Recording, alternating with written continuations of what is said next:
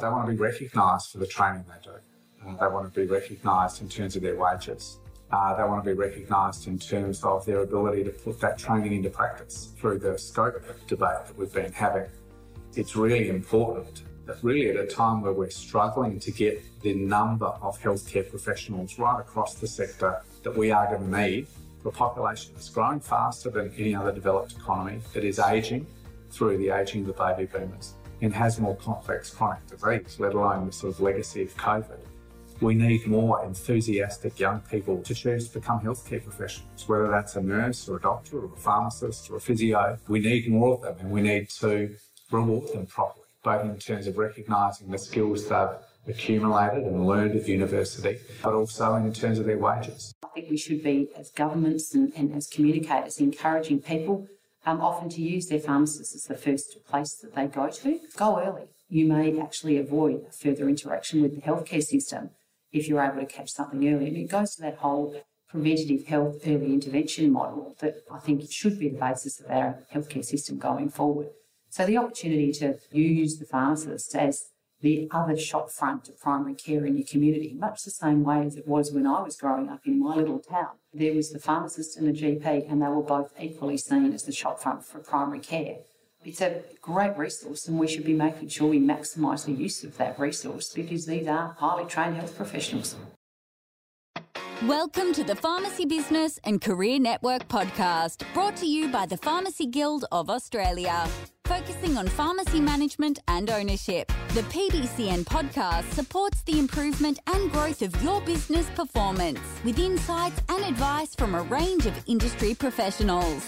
The PBCN podcast, supporting your journey every step of the way.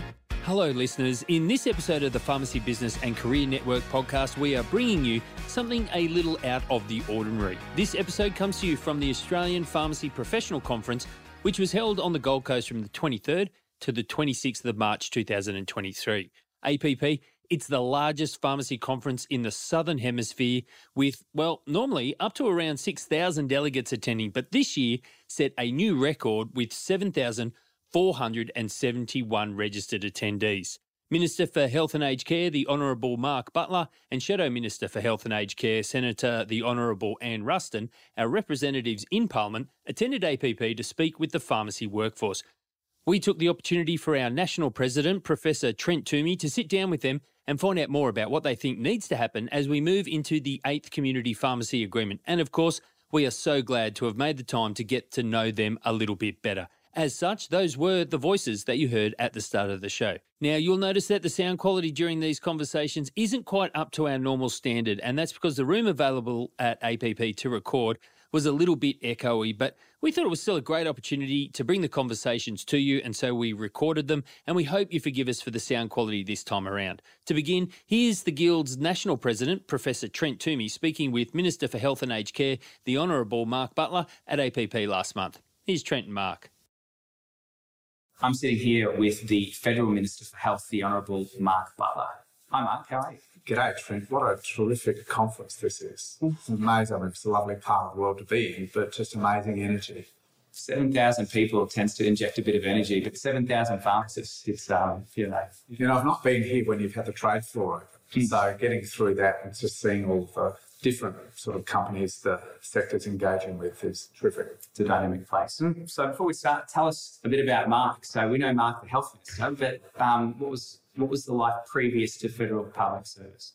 Well, I've been I've been in the parliament for more than fifteen years, which um, seems extraordinary as I reflect on it. It's a long time, and um, for a big part of that time, I've had the privilege of being in the health portfolio. I was I was a in the health portfolio for four years in our last term of government under Kevin initially, and then under Julia for a few years. So a good a good engagement back then with Kos, who was president of the guild, uh, and then uh, for my sins was in the climate portfolio for nine years until I came back to health a couple of years ago. So it's an area I've been really passionate about. I had a lot of engagement with health and aged care, working for a health trade union before I came into the parliament. Um, deep engagement, particularly in aged care mm. uh, and in mental health, probably two of the main areas I worked in for the 15 years before I came into Parliament. Well, healthcare and climate change, two pretty boring areas. Nothing happening in those two places. Exactly. Exactly. but, I mean, just the privilege of working in really the big two transformational agendas of, of our country, particularly as the, the baby boomers age and we've become a very different society. Uh, and as a really carbon intensive economy like Australia's faces the challenge, but also the enormous opportunities of moving into the clean energy economy of the 21st century. It's been a great privilege. I've been very lucky. So, community pharmacy agreements are a creation of um, Labor governments and guilds working together. And you've inherited a seventh community pharmacy agreement, um, one which you didn't have the opportunity to negotiate, but you'll also be um, the, the signer of the eighth community pharmacy agreement. But if we can just focus on the current one for a moment, talk to me about the, the challenges and the opportunities as you see it with the current seventh community pharmacy agreement. Well, there are enormous opportunities. Um, as, I, as I said in the conference hall um, today, uh, just the feedback I constantly get from the community is the gratitude and the level of trust engendered by the fact that the community pharmacy kept their doors open through the through the pandemic, even at the early, very dangerous and frightening stages. So the opportunities are there for everyone to see, and, and, and you're seeing it through the work that the Guild is doing particularly at a state level around scope of practice. So, how do we harness them in the current CPA is obviously uh, work that we're doing, but um, it's obviously going to be a big theme next CPA when we come to negotiate that. In terms of the challenges, though, as, as I've said in the hall, the, the problem with the current CPA is that it assumed that there would be no growth in community pharmacy programs. I mean, this was happening a lot in the healthcare budget for really because the former government, at a time of, of you know, the, the budget, the federal budget blowing out through COVID, the former government wanted to make their budget look better. So they assumed that there would be no growth, that the same amount of money for this five years would be allocated to programs as were allocated in the previous five years. And that's just a fantasy. When mm. patients like these programs, they get value from them, they need them. And community pharmacies are terrific at delivering them. So, of course, there has been substantial growth which is terrific in terms of service delivery, but it's presented a really serious budget problem. We're now hundreds of millions of dollars short in funding the pharmacy programs as was committed, as was intended under the CPA. And that's something we're going to have to deal with in the upcoming budget. I'm really, really keen to say that you're not alone. There are 200 measures. that is. I know, but 200 measures in the healthcare portfolio many of which have no dollars attached to them beyond the 30th of June whatsoever. I said in the, in the hall, the My Health record gets switched off on the 30th of June. Uh, we go back to our fax machines, carrier pigeons, um, signing scripts. Signing scripts. We're not going to do that. so there is a challenge just to keep the lights on on existing programs as well as doing all of the things, first of all, we committed to doing at the last election, but also I think increasingly the health sector and the general population understand we need to pay attention to as we come out of this pandemic. One of the most popular announcements of your government so far today has been uh, cheaper medicines, reducing that co-payment down from a record high of forty two fifty down to thirty dollars. How has that resonated with with voters, with electors, and with your own party since it's come into place? Well, I think you know it's been incredibly popular, and it couldn't have happened at a better time. Really, as cost of living generally across the board is going up, you know, through the supply chain problems that emerged from the pandemic, but also the impact on energy and food markets in particular that flowed from the illegal invasion of Ukraine by, by Russia. Um, the idea that things are coming down, as I said in the hall, you know, Mel was telling me, a great pharmacist from the eastern suburbs of Melbourne, pharmacy at Knox, was telling me her, her customers are coming up to the counter saying, I think you've made a mistake. nothing's going down at the moment. So it's been terrific for people who are dealing with real cost of living pressures. This year's going to be really tough on households. A lot of coming off fixed rate mortgages. Uh, the price of most things are going up substantially. So to have something come down is terrific for their hip pocket, but particularly something so important for their, for their lives as, as healthcare. Uh, and I really just again pay tribute to the vision of the Guild in coming up with this policy. I mean, I'm the first to admit this was not our idea. Mm. This was the Guild's idea, which you prosecuted cleverly uh, with, with very clear evidence and research behind it. And, um, and convinced both parties of government last election. So no matter what the result of the election, this benefit would have been flowing to Australian patients. It's one of the few things within the control of the Commonwealth Government that can provide cost of living relief that doesn't stoke inflation, right? Because, and that's the, the twin beast that we're travelling with. Exactly. It was deflationary. You know, it's the beauty of it, as is the childcare policy that comes into effect on the 1st of July. Very big uh, price relief for families using childcare, particularly parents where usually the mother wants to work a fourth or a fifth day, uh, which just doesn't make sense now when you add the tax rates to the childcare fees. So you get that enormous policy benefit, um, allowing mums particularly to make their choices, productivity benefits in the economy, but also putting downward pressure on inflation. Mm. So it's uh, no surprise to you. We've made no secret of it that we want to go further.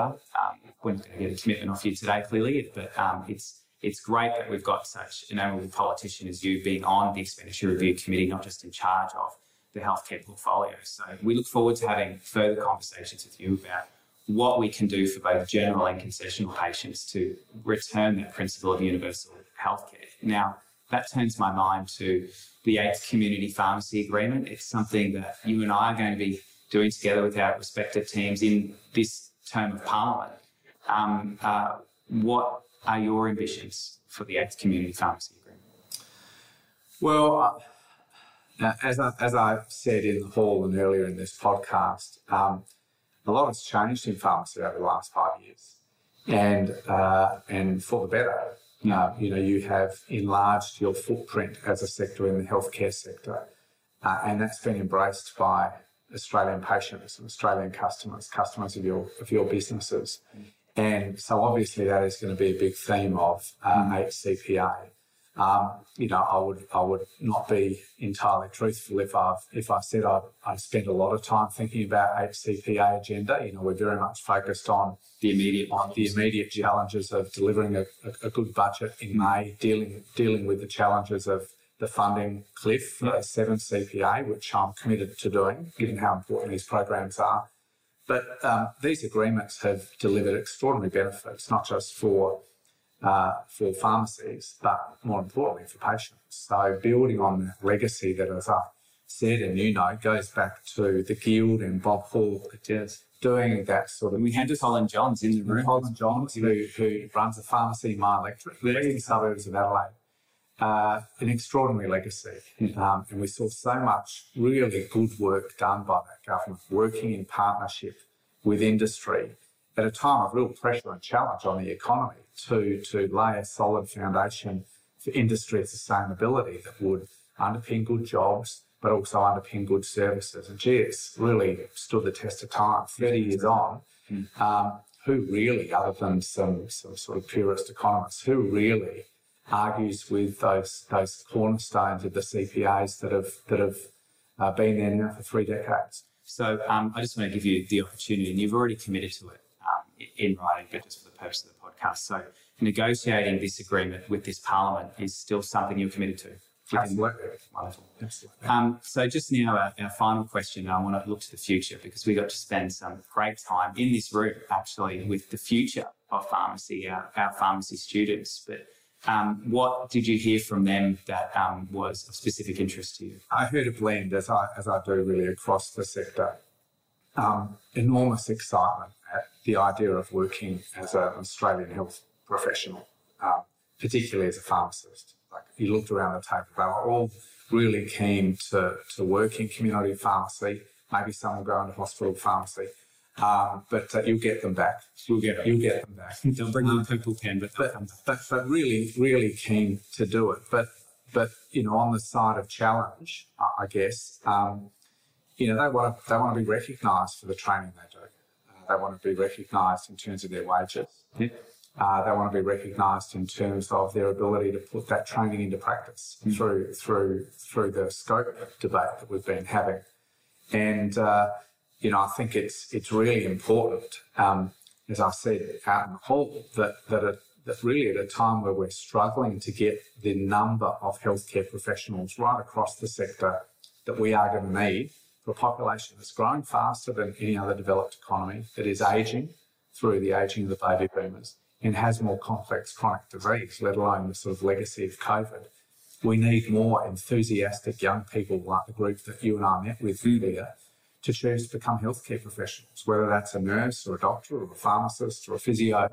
Um, we need more of them and we need to reward them properly, both in terms of recognising the skills they've accumulated and learned at university, uh, but also in terms of their wages. Mm. And and you know the guild agrees with them. We just need to work with you on sequencing things like the Doctor of Pharmacy clause, mm-hmm. the national consistent rollout of full scope of practice, and inevitably then a work value claim will come because it'll be back on a genuine change in scope and a genuine increase in productivity.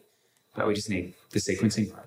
Of course, and we've and we've we've done that work in other sectors as well. Most recently, being aged care, but but the area I've been involved in for for uh, longer than I'll care to remember. Sometimes going back to the nurses' professional rates case, um, you know, as as the qualifications of our healthcare professionals have increased and developed over the decades, it's important that first of all you're allowed to actually put into practice what you've learned, but also that you be paid properly for that.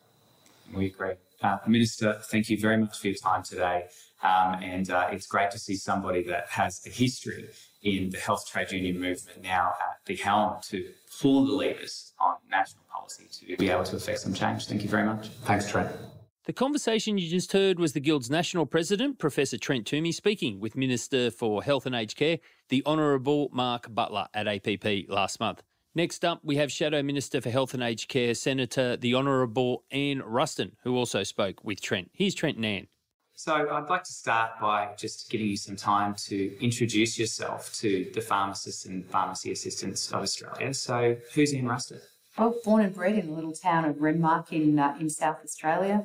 I grew up, mum was a nurse, so obviously always had healthcare at the, the forefront of everything that was talked about around the kitchen table went off to Adelaide and worked in the wine industry for a number of years before returning back to my own community of the Riverland, where I grew roses commercially for a number of years, which is, is often uh, my greatest claim to fame as the largest commercial rose grower in the Southern Hemisphere. Uh, and then uh, had the opportunity to go into the Senate in 2012, which I took, uh, which has been an amazing journey, had a great opportunity to do a number of different portfolios ranging from forestry and fisheries through social services and now in opposition have the opportunity to uh, develop health, aged care and sport policy on behalf of the coalition, which is uh, very exciting but a huge, huge range of portfolios to get your head around, that's for sure.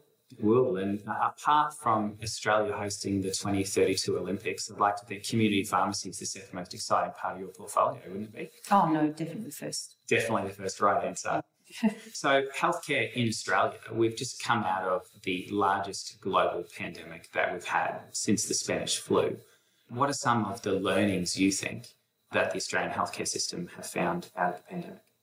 Well, I think the first thing we have learned is the fact that you can do things a lot more efficiently than perhaps we've been doing them in the past. The speed with which we were able to make the kinds of changes on the ground to support Australians through a never been experienced before experience, I think demonstrates that we can do things a lot more efficiently and a lot more quickly.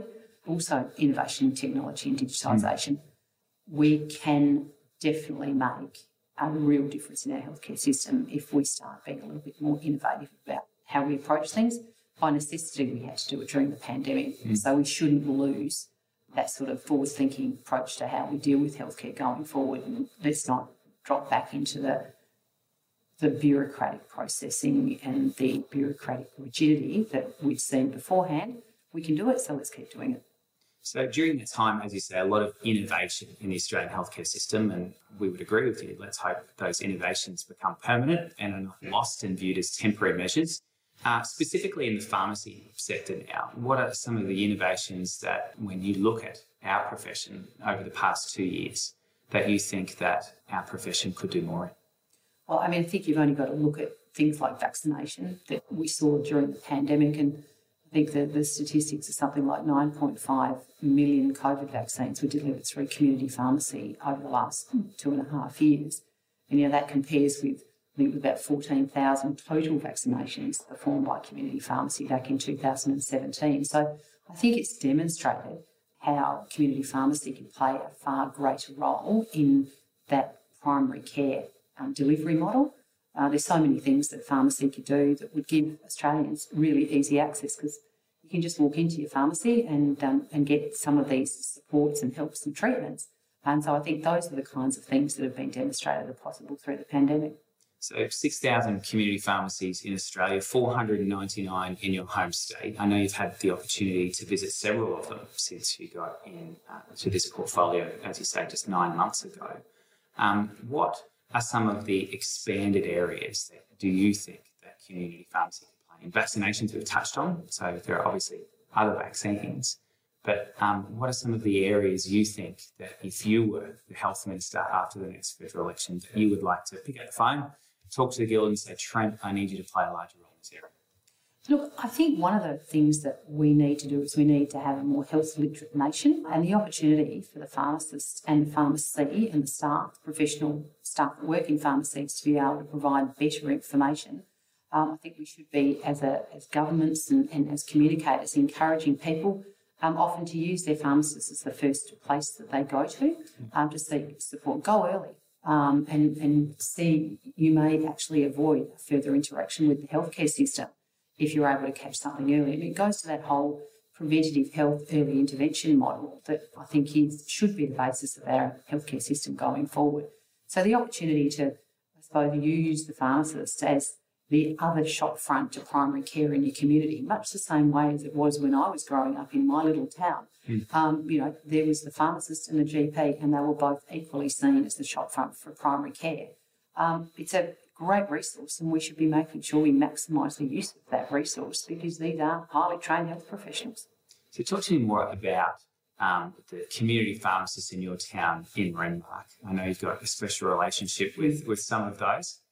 Well, I mean, my first community pharmacist in town was a guy by the name of Clacker John. Clacker's, I think, about 96 years old. Oh, he's still going. He's still going, and he uh, I see him every time I go home because he lives just around the corner from mum and then um, not uh, not shy of having a glass of wine in the evening. if he knows I'm coming home, he'll always drop over. You know, fantastic guy, embedded in our community, um, and you know, was as important a person in our community as the doctor was. Hmm. So, you know, my early experience with community pharmacy was a really, really good one, and that's extended to today.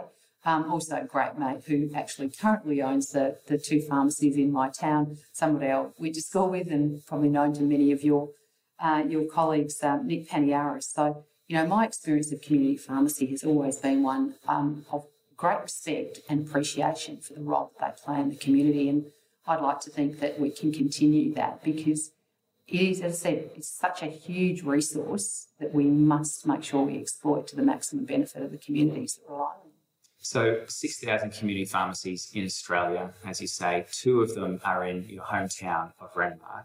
Um, how would you like to see the 6,000 community pharmacies differentiate themselves amongst each other? What would make you walk into the door of one community pharmacy over another? Well, I think it's that relationship that you have mm. with the professional staff that exist in that pharmacy. So I think it, a pharmacist is so much more than just somebody who's going to give you fill your script and walk out the door. I think it's the service provision.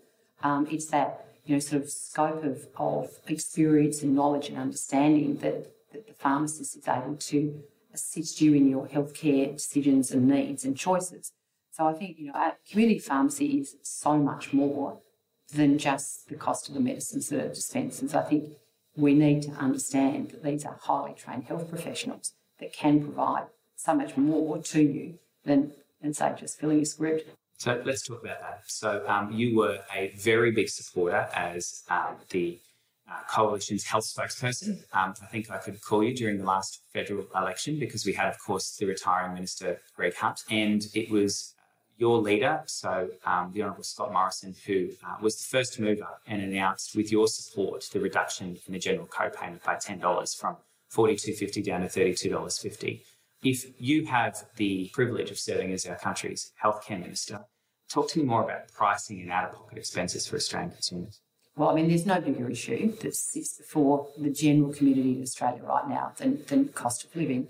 And you know, when we're seeing people going without prescriptions, um, you know, I do think that is, is something that we do need to be um, looking at about how we can get easy access to the most affordable medicines for Australians because it is primary health care. It is preventative. And if we can get people to be able to get easy and affordable access to medicines, then we um, often can stop them uh, having their conditions accelerate into more tertiary um, healthcare needs, which we know are so much more expensive. So I'm a huge supporter of the PBS. I believe it is absolutely one of the foundational pillars of um, Australia's healthcare system. Mm. So I think we do need to be looking at the, at the, the economy of the provision of medicines because um, early intervention can sometimes be some of the most economic um, intervention that you can you can have. It's not just doesn't just make good sense from a medical perspective. It actually makes really good economic sense. You know, avoid the further interactions downstream, which is why I've always said health should be seen as an investment. It shouldn't be seen as a cost centre. Because if you see it as an investment, you are invariably going to make it the most efficient system you can. So, Senator, other than out of pocket expenses, which, as you say, in the current cost of living crisis is a huge issue for, for our patients, the other big pillar or the other big issue playing on our patients' minds and our pharmacists' minds is scope of practice. Now, the things that healthcare professionals can provide to members of the Australian public is by and large a state and territory issue. So the federal government and the federal opposition have both made reassuring comments about their support for pharmacists practicing to the full scope. But what can we do as a guild? But what could you do as the Shadow Health Minister to help apply pressure to states and territories to remove that regulation red tape that prevents Australians from getting services from the pharmacy?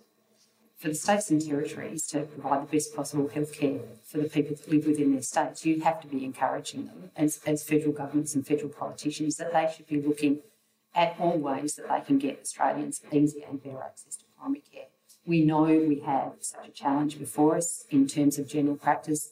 Um, our GPs are under extraordinary pressure, and we know we've got a workforce crisis there. So, for the states and territories to be ignoring the opportunity to be able to provide Australians with primary care through whatever means that is, as long as it's safe and appropriate and it meets the scope of practice in terms of the qualification of the individual, uh, it would be very disappointing because that would be stopping Australians being able to maximise the health outcomes under a time of extraordinary constraint that we know at the moment. Because getting into a GP, difficult in the city, you come and live where I live, and it's almost impossible.